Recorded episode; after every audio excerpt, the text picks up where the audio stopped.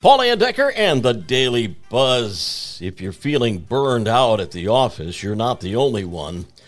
A new worldwide survey of workers finds 42% are feeling more like a slave to their job, even more than they did during the height of the pandemic. A lot would prefer going back to flexible hours and working from home, but most companies want them back in the office. It's also bad news for the bosses who report less productivity, even though the study suggests changes like a 4-day work week would make employees way more productive. Well, you might want to stock up on your earplugs in bulk because Barney is back. The annoying purple dinosaur being rebooted as an animated series next year and a movie. Mattel is producing it along with a new line of toys, books, and even clothing that promote kindness and inclusion. Barney has also gotten a bit of a facelift with bigger eyes that some fans say make him look like a crackhead. Oh yeah, and that song is back to haunt your dreams again. Took a while, but a letter sent from a clammy coastal vacation finally made it. Unfortunately, it was about 100 years too late. A couple in England got the letter postmarked 1916.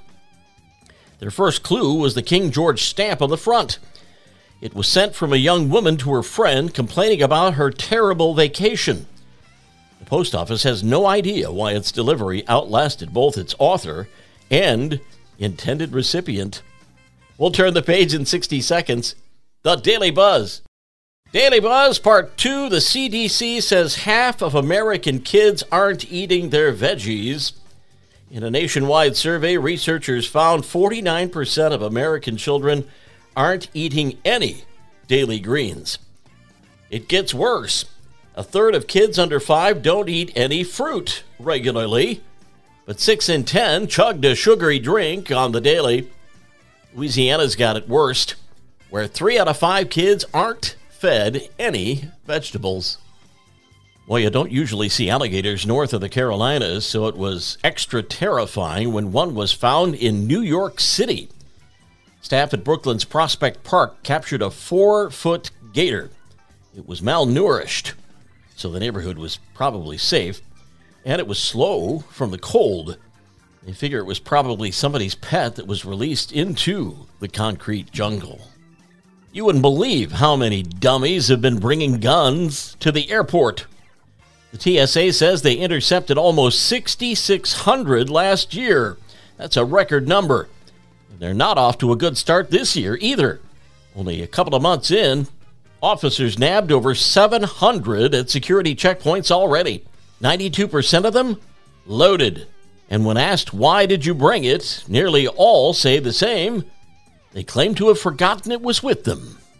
And the Florida State Senate is considering a bill that would make it illegal to let your dog stick its head out the window of your car while you're driving. Most people seem to think the window thing for dogs goes a little far. If it passes, pet owners would be hit with a second-degree misdemeanor for letting their dog do it. People who support the bill say it would keep dogs safer. For what it's worth, experts do caution people against it. They suggest at least buying them dog goggles to protect their eyes from debris. Knucklehead news out of Hollywood, where Dr. Evil is alive. Sorta.